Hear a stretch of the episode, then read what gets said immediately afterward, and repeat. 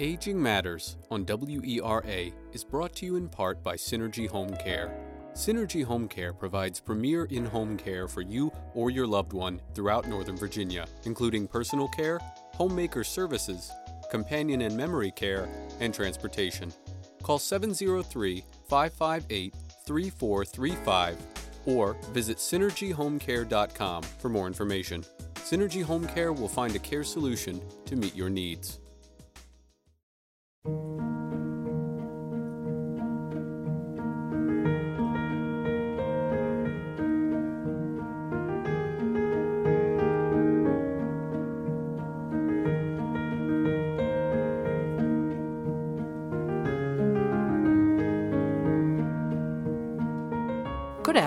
And welcome to Aging Matters on Arlington Independent Media's community radio station, WERA LP Arlington, 96.7 FM. I'm Cheryl Beversdorf, your host.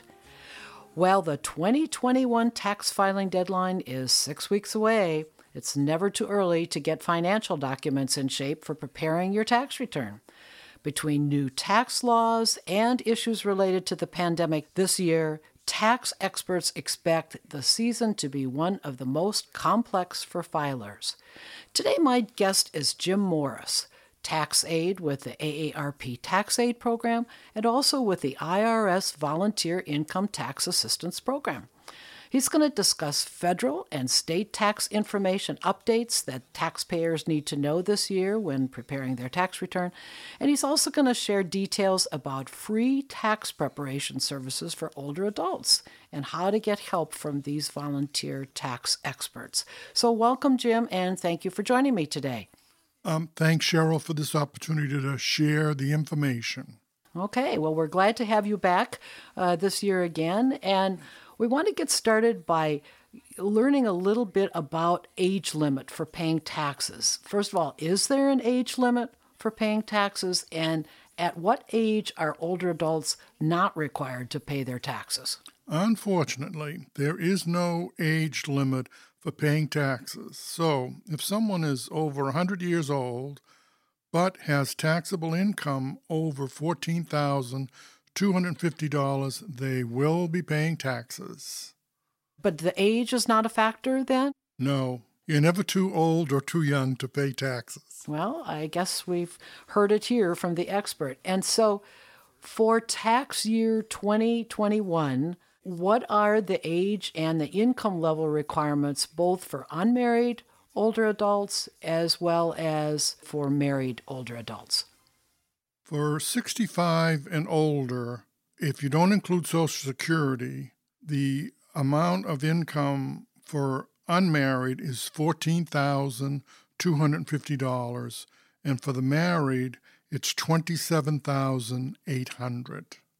And also, if someone is widowed or a widower, perhaps if they lost their spouse in the year, the tax year, are they still considered married or then are they unmarried? Yes. Um, the year that a spouse dies, they're considered as if they were living till the end of the year. So it still would be married filing jointly. They used to say single, and then they've refined it to be never married. so that, uh, and widowed and widower so there's there's no no confusion because somebody who's you know a widow said, "Well, I'm not single." Okay, and and Jim, are there any other um, categories? Are All there? Right. There's there's single. Yes. There's married. There's married filing jointly. There's head of household. And there's what's called qualifying widow or widower. And in that last one, you have to have a dependent child to use that category. Okay, okay. And the next question is about an older adult whose income is only from Social Security. Would it be necessary for them uh, to file an income tax form? If only Social Security would not be required to file, but it's a good idea to file because of identity theft. Tell us more about that. What do you mean by that? Well, let's say that you weren't required to file. And somebody could file an income tax return if they got a hold of your name and social security number, and they could make up some fictitious information and end up getting a refund, but would direct it to you know their bank account. So what I'm hearing you say is is that even if your income level is not such that you really need to file uh, an income tax form each year, but to avoid uh, scamming or somebody else taking advantage of you, you should do do that anyway. Right. It's best now. It's best to, for everybody to file. I'm also wondering for those individuals who are getting Social Security only, is there a particular time or a particular situation when Social Security income is taxable? Well, it depends on other income. So, depending on how much other money you're receiving that's taxable, your Social Security might be taxed. The um, it could range from zero percent to up to eighty-five percent, depending on on the other income. Let's say you were a millionaire and you were getting Social Security. 85% of that Social Security is going to be taxable. If it's received in addition to other income. Is, is that correct? Right, other taxable income. So I wanted to turn to in in the case that a retired person might be earning money, how much can a retired person earn without paying taxes? Well, if the person's gross income is less than $14,250, they won't have to pay any taxes. Now, if someone was over 64 without a dependent, they could never claim the EIC, Earned Income Credit. Now they are finally eligible for this credit, which is based on earned income. If a senior has in the past not had to file because of low income, they should file if they have earned income. An example would be Aunt Minnie, age 70, who has a small taxable pension and collects Social Security, but to make ends meet has a part time job.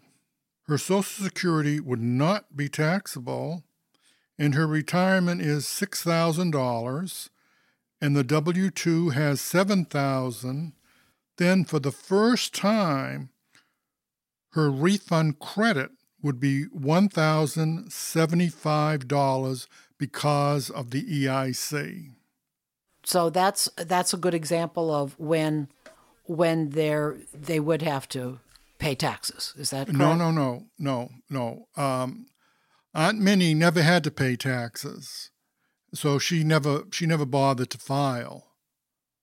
But this year, if she doesn't file, she's going to lose out on one thousand seventy-five dollars. Okay, well that's very helpful, Jim. I want to turn because I think our listeners are going to be really interested in what's going on with the IRS. So I'd like to ask you a few questions about what has happened and how that might impact our filing process this year. So, if a 2020 return has not yet been processed by the IRS, do you recommend that a taxpayer file a 2021 tax form? Yes, you should go ahead and file your 2021 taxes and not worry about what's going on with your 2020 return. If you if you don't file, you could possibly hit with, be hit with penalties and interest. To that point, Jim, I was just wondering would it be advantageous to file electronically as opposed to doing it on paper and mailing it in? What, what would you advise us? Well, the uh, electronic filing is definitely faster. Uh, that's that's because the IRS doesn't have to manually enter all your information at the IRS site. You're doing the work that years ago were, were done by numerous clerks.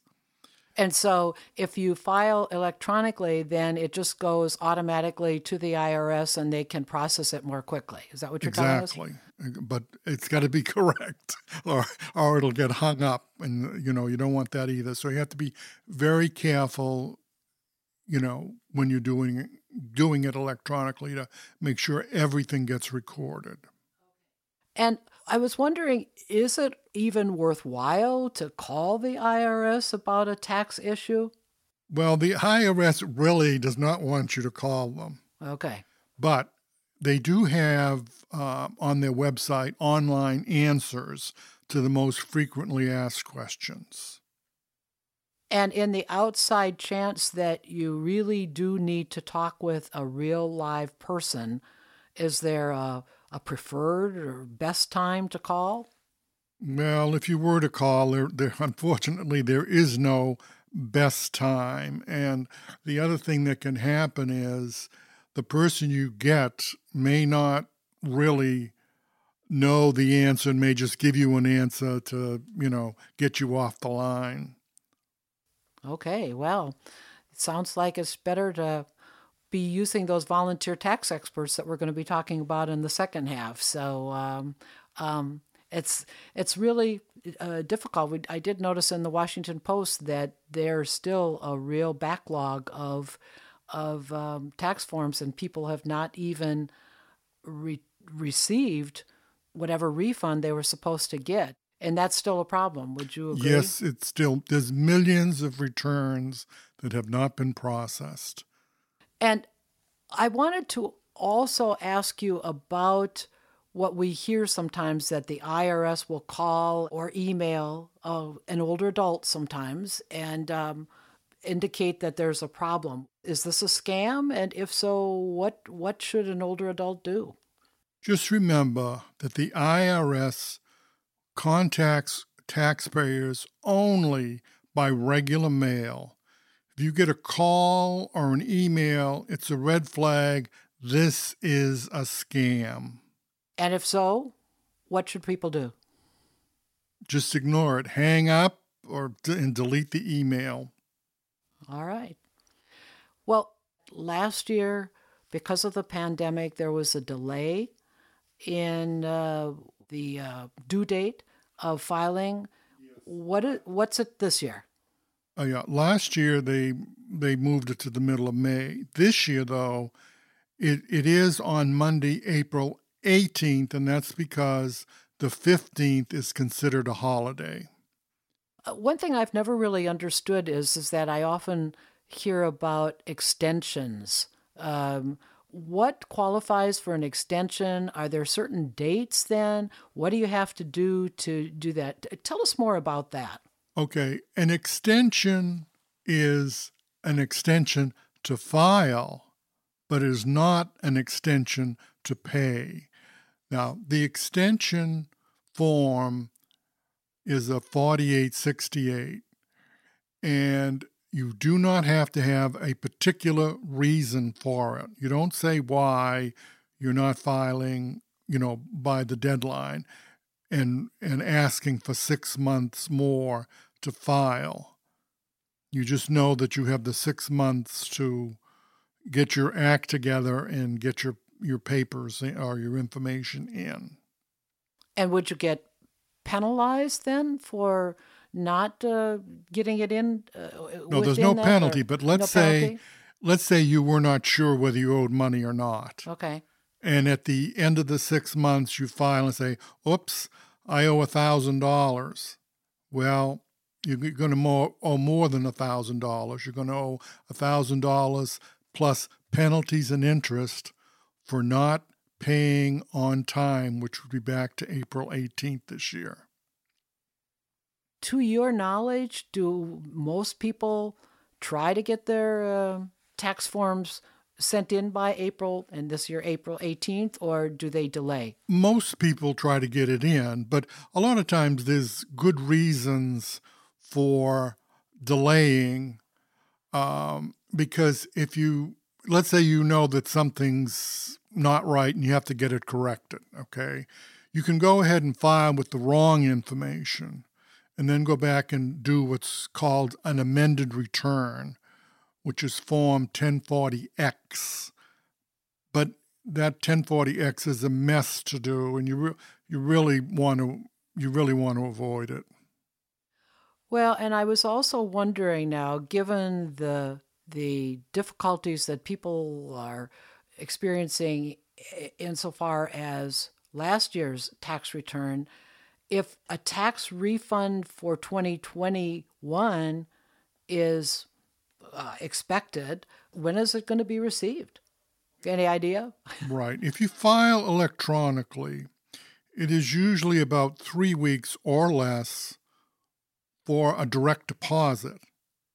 If you want to check, it's going to take maybe six weeks.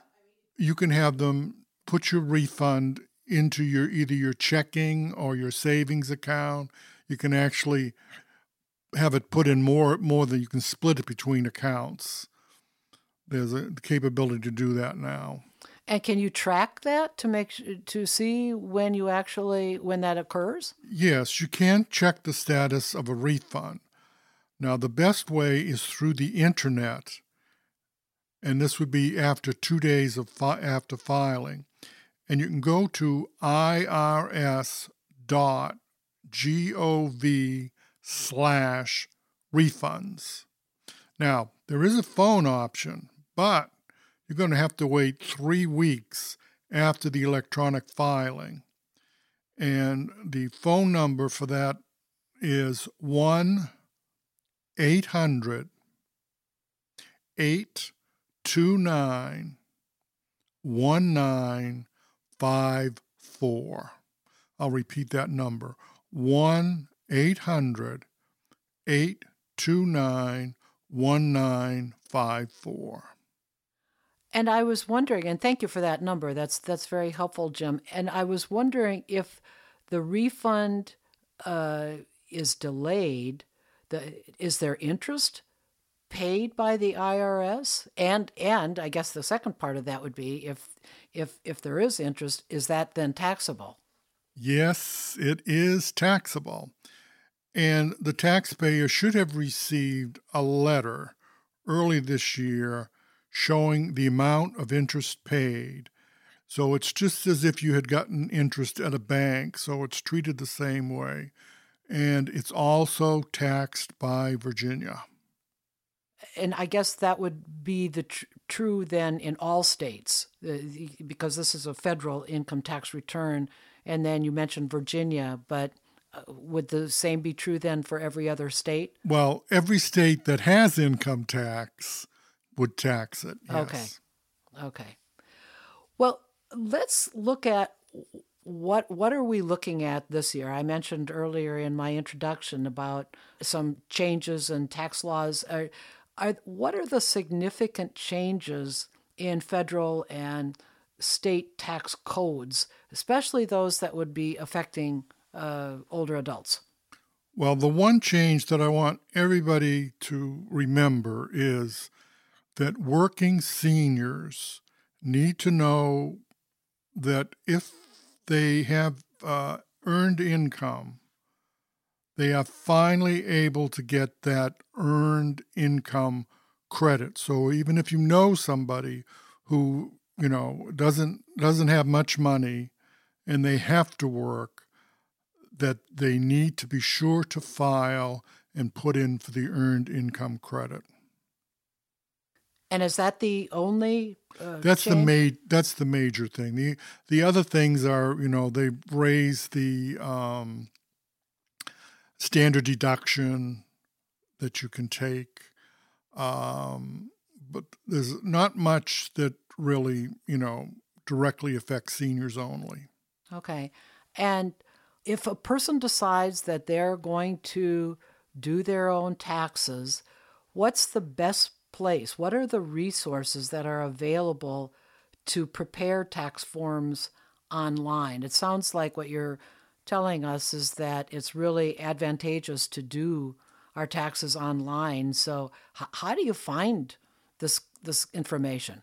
Okay, well, if you're going to do it online as opposed to going to a you know a paid preparer or a volunteer preparer, um, there are a variety of computer programs available for sale. But probably, if you definitely want to do it yourself online, the best approach would be to use the IRS free file service. And you can find that on the internet at irs.gov slash free file. It's like all one word. And and then it'll be there to uh, you can just download it or well what what work? happens is you go in and there's a variety of free service providers and you have to figure out which one really fits you. Now, some of them, the, the federal is free, but they're going to charge you an arm and a leg for the state tax forms. So you have to be very careful which one you pick.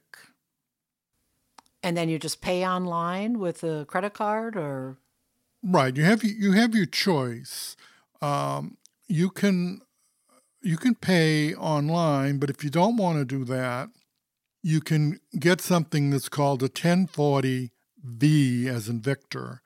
And that form you would use to mail in your payment. The 1040 itself would be sent in electronically, and the money would be received separately in that case. That might just cause more confusion uh, as far as the IRS concerned if that's done separately. Well, no, because see, they they have a different address that the payments go to. You would send this form in the 1040V and your check, and on the check they want you to write part at least part of your social security number, and then put in um, 1040 2021 so they don't apply it to a wrong year or something like that. Okay. Well, we're going to take a short break here. We've been learning a lot about what we need to know this year um, as far as our filing our federal income tax form. And we've been listening to Jim Morris, who is the tax aide with both the AARP Taxaide program as well as the IRS volunteer income tax assistance program. And you're listening to WERA 96.7 FM in Arlington, and we'll be right back.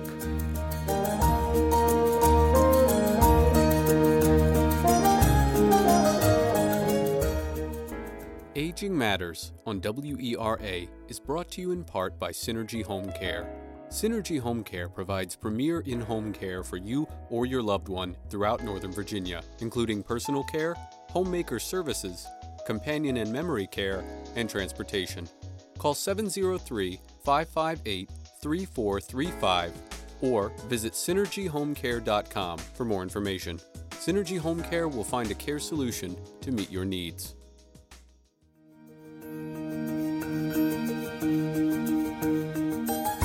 Welcome back. We are talking about the federal income tax preparation today with Jim Morris, who's with the uh, AARP Taxaide program as well as the IRS volunteer income tax program.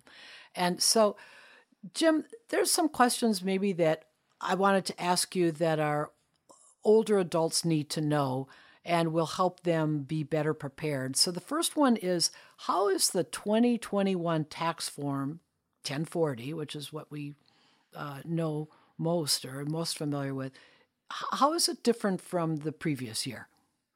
Well, bottom line, two lines have been added to the 1040 and the 1040 SR, and the SR is for seniors, but it's identical for all intents and purposes to the 1040. And some renumbering has been done, so you really can't compare 2020 to 21 line by line. And unfortunately, the 1040 SR has ballooned to four sides, and there was no need for that, but they but they did it. So if you're you can just use the 1040. You don't need to use the 1040 SR if you're a senior. You can use either one. Now, schedules one, two, and three are the same for both of them. And they do have the larger print, which is nice. But 74 lines have been added among those schedules. So they've gone into a lot more detail of, you know, what is this income all about? So you you know you're, you're going to say is this the right form? Look how long it is. It wasn't that it wasn't that long last year. So that's that's where the uh, the thing has has uh, become larger and, and more uh, intimidating. Good word to use for uh, a tax form. And one thing that you often hear about is the deductions. And i was wondering explain to us when we're going to be filing our tax form is it better to use the itemized deductions instead of the just taking a standard d- deduction even though uh, an itemized uh, deductions doing that might provide a smaller deduction? Explain to that explain to us what that all means. Well when the difference between the two is small you can more than make up for the difference when your Virginia taxes, on your Virginia taxes, because the itemized total less the amount for Virginia income tax is much better than Virginia's standard deductions. So, what you need to do is do it both ways. Then add whatever you got for the federal to the Virginia for both of them and then compare the results. What's the net difference? And whichever one is going to cost you less or give you more money, that's the one to go with. And I'm hearing you say Virginia. Now, is what you just shared with us, would that be the same then when we're doing the, the federal tax form as well? You do the federal two ways. You do it first let's say, taking the standard deduction. Then you do it again with the itemized deductions. Then you turn to Virginia and you pick up at the bottom of the first page the federal adjusted gross income. And these numbers will be different for the two that you did. And go through the Virginia because when you go, do Virginia, if you use the standard deduction on the federal, you must use the standard deduction on Virginia. And if you use the itemized on the federal, you have to go back and use the itemized in Virginia. Okay. And since it's possible that this program might be heard in other states, I guess depending on what the tax laws are in the various states, that would kind of determine what was. Yeah, it wouldn't hurt to do it in another state that has income tax. If the state doesn't have income tax, then if the standard is better for you, then that's the way to go. All right. What about charitable contributions? I'm assuming that maybe older adults, if they can, uh, would be making charitable contributions. And would this situation that they have done that in the year um, come into play when you're trying to decide whether or not you want to itemize or you don't want to itemize? What are the laws there? It, they've added something if you don't itemize that you can take a limited amount of cash or by check donations. Now this this would show up on line 12B on the 1040 or the 1040 SR. And for an individual, it can be up to $300. Now, if you gave 3000 you can only claim 300 And for a couple, it's $600. The crazy thing is, last year, it was $300 whether it was an individual or a couple. So it'll be a little confusing for the uh, people doing married filing jointly because they're going to look at last year and see that they could only take off $300, but this year they can take off up to $600. But again, remember, it has to be cash. If you donated a thousand dollars worth of goods to Goodwill, that's that doesn't doesn't come into play. And so when you're saying cash, it would be something that they would have paid by a check or or right or, or in card or- cash. right. But it has it has to be to a qualified charity. okay. If you gave three hundred dollars to a homeless family, that doesn't count. One thing I also wanted to ask you in connection with charitable contributions is it necessary, regardless of whether you decide to itemize or not, that either doing it yourself or even if you get a, a, a someone to help you prepare that you do have to have documentation in the form of a letter from the uh, organization to confirm that you've actually uh, made that um, contribution? That's not an absolute requirement, but in some cases, it's the best way to do it because let's say you gave to PBS and they sent you, you know, a, a bunch of records. They can tell you how much it, how much of that was an actual tax uh, contribution that you could maybe take off your taxes. You can't take the whole amount off because you got something in exchange for your donation. If you don't get any goods or services, then you could deduct the whole amount. Correct. Yes. Okay. And that's perhaps why it's so important if you get a letter from an organization that they indicate that no goods or services were received in exchange for this contribution. Right. It, you're, you know, you're you're better off if you have, um, you know, uh, something from the organization because should you be audited in, uh, you know, two or three years down the road, you can definitely prove it. Okay. I wanted to get into something which I think affects a lot of older adults, and that is medical and dental expenses. Uh, help us understand if an older adult has significant unreimbursed medical and dental expenses, in other words, their Medicare or any other insurance carrier doesn't cover it, is it really important for them to keep track of these expenses? Are they deductible then at the end of the year? Well, it's a good idea to keep track of unreimbursed medical expenses, which would include things like eyeglasses and prescriptions, because you may be able to deduct them if you have enough total deductions to itemize.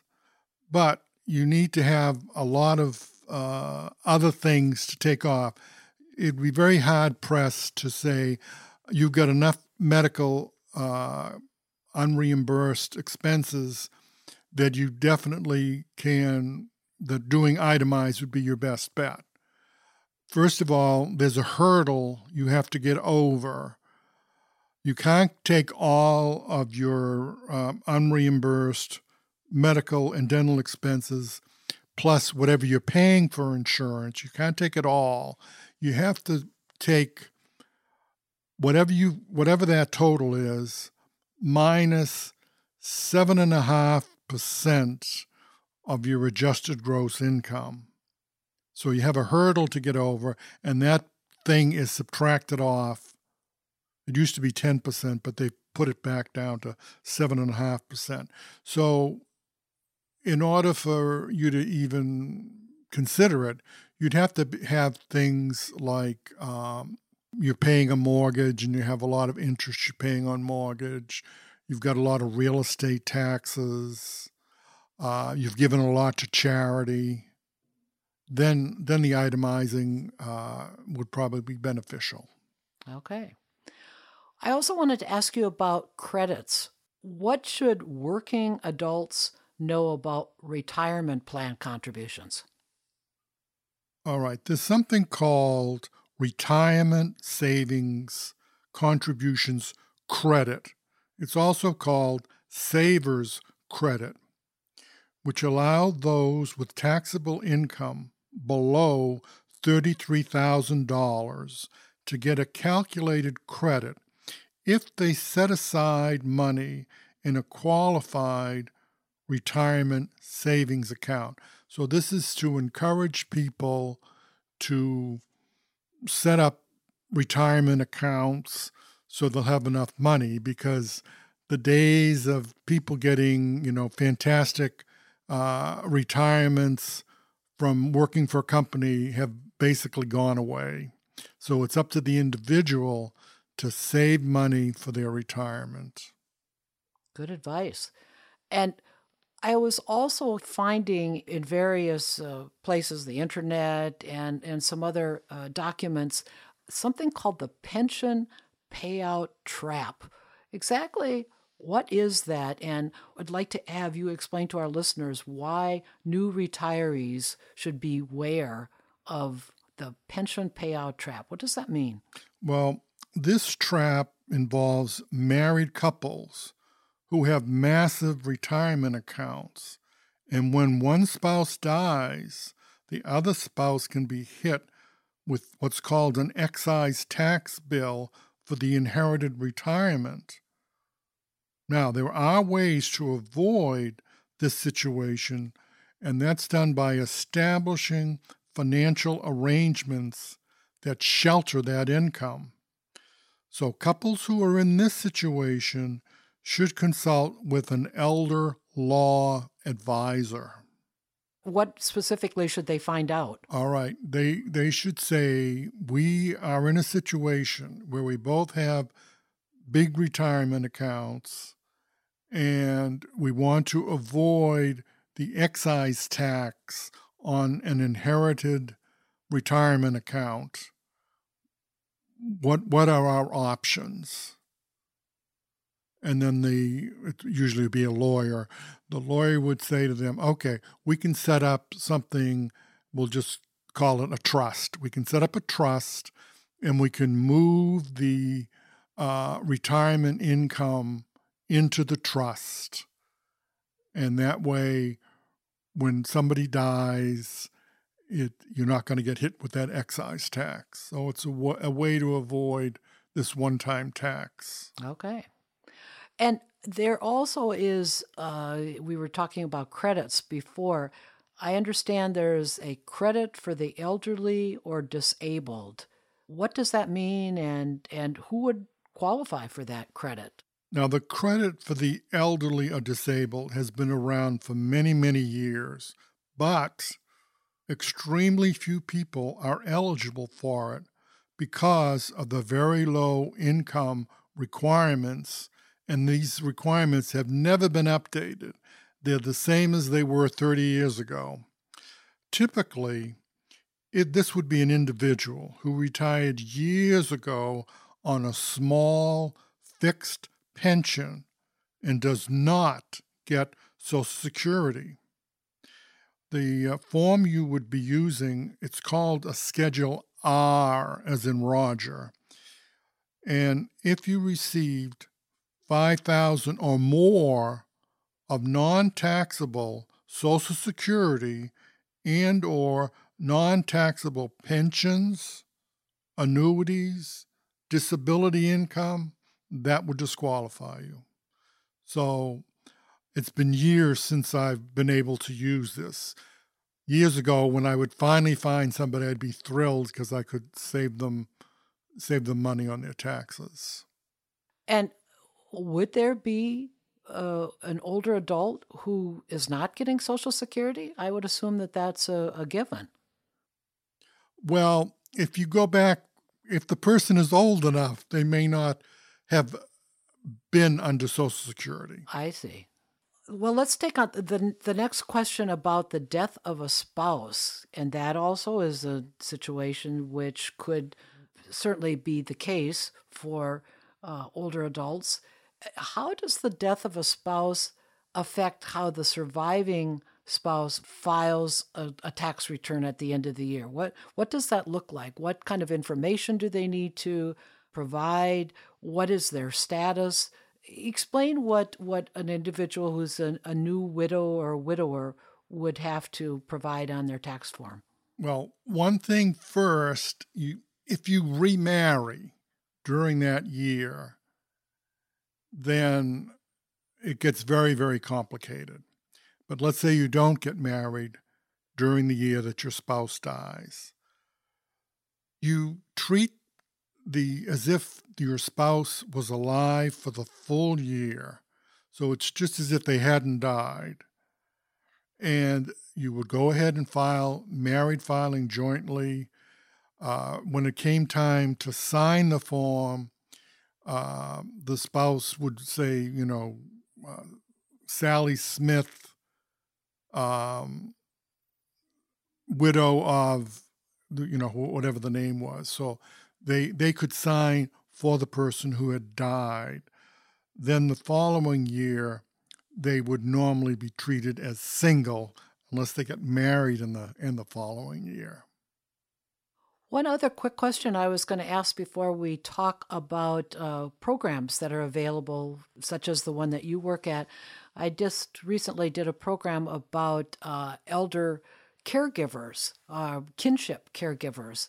So, in the event that an older adult is caring for their grandchild or some other family relative, could it be listed then as a dependent and and make a difference in terms of their tax form? Well, in order for, for anyone to claim somebody as a dependent, they have to provide more than 50% of, of their income, okay, or, or paying for their expenses.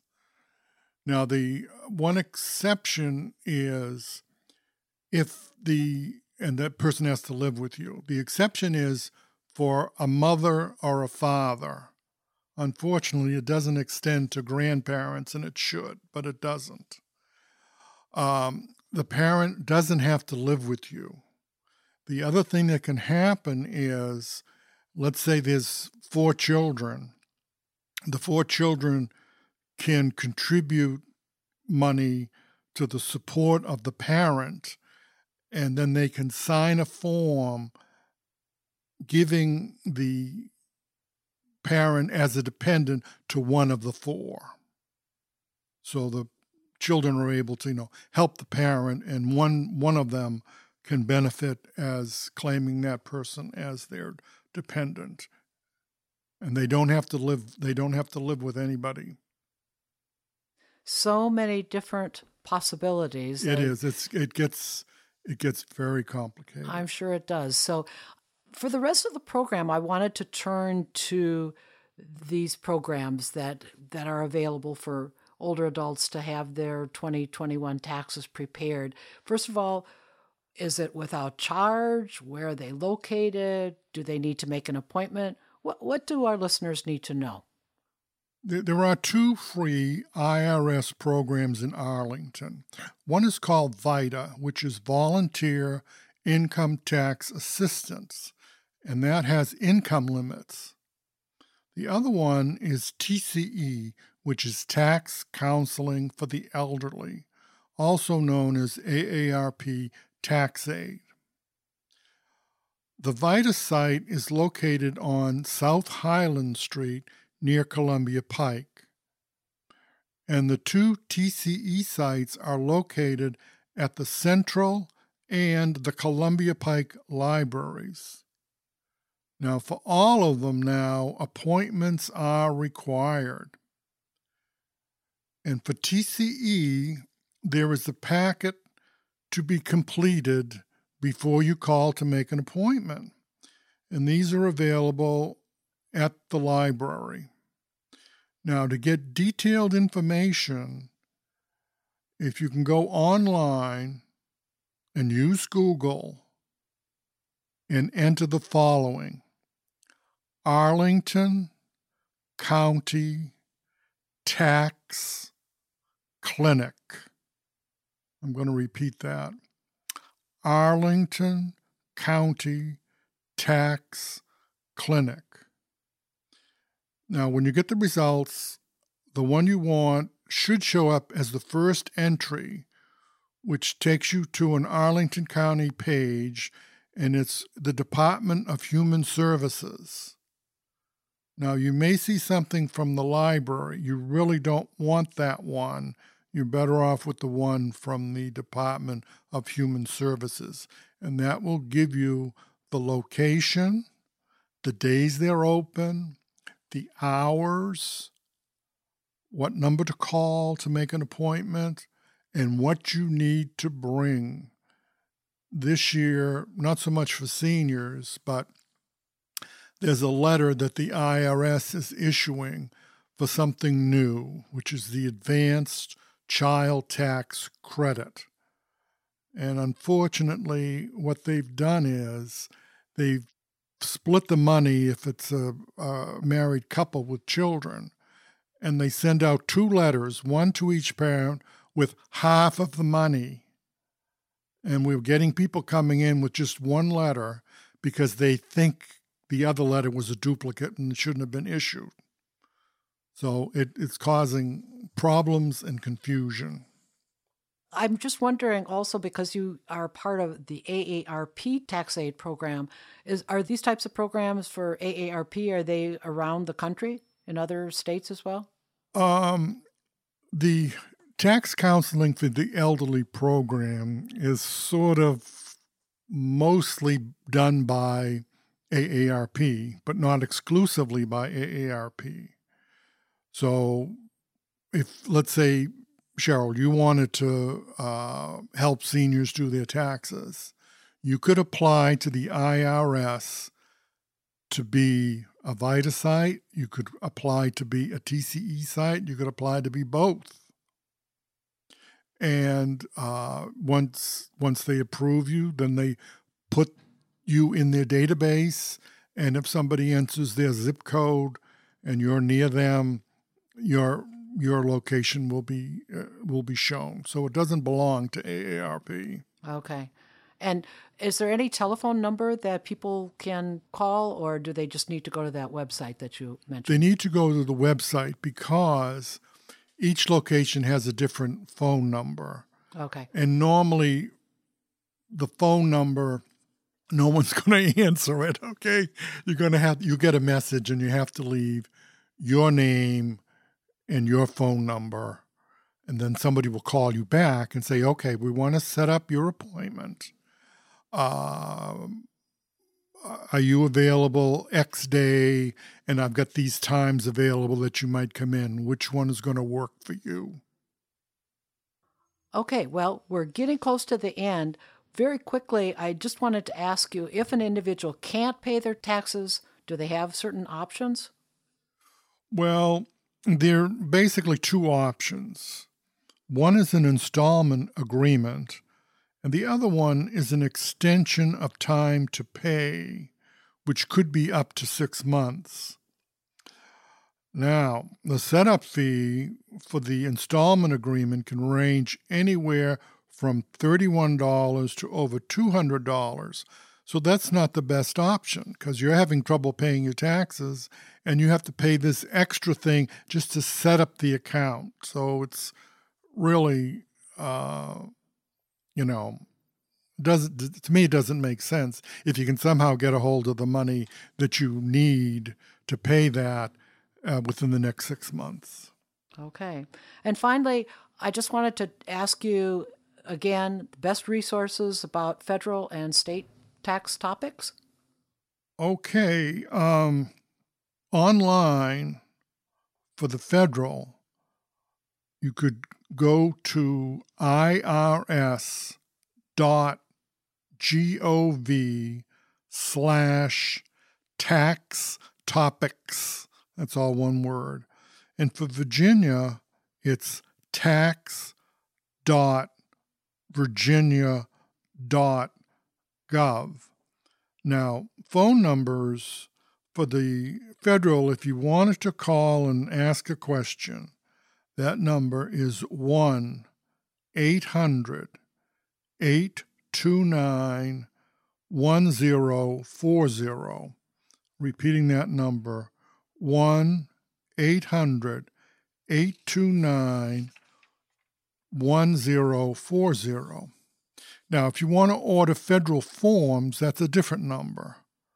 That number is 1 800 829 3676. Again, 1 800 829 3676. For Virginia, and this is not a toll free number, 804 367 8031. Again, 804 367 8031. Now, there is a local number in Arlington that you can call. They may not be able to give you the answer, but it's worth a try probably. That number is 703 228 4017. Again, 703 228 4017. Well, Jim, you have provided so much information for us. Uh, I don't know whether we'll all be ready to go and start filling out those forms, but I want to thank you. Uh, you, Jim Morris, Taxaide with AARP Taxaide Program and the IRS Volunteer Income Tax Assistance Program, for joining me today. If you want to check out Aging Matters, our website is www.agingmattersonline.com. And of course, there you can access all of our Aging Matters radio shows, as well as the TV episodes, as well as the podcasts on Apple and Spotify.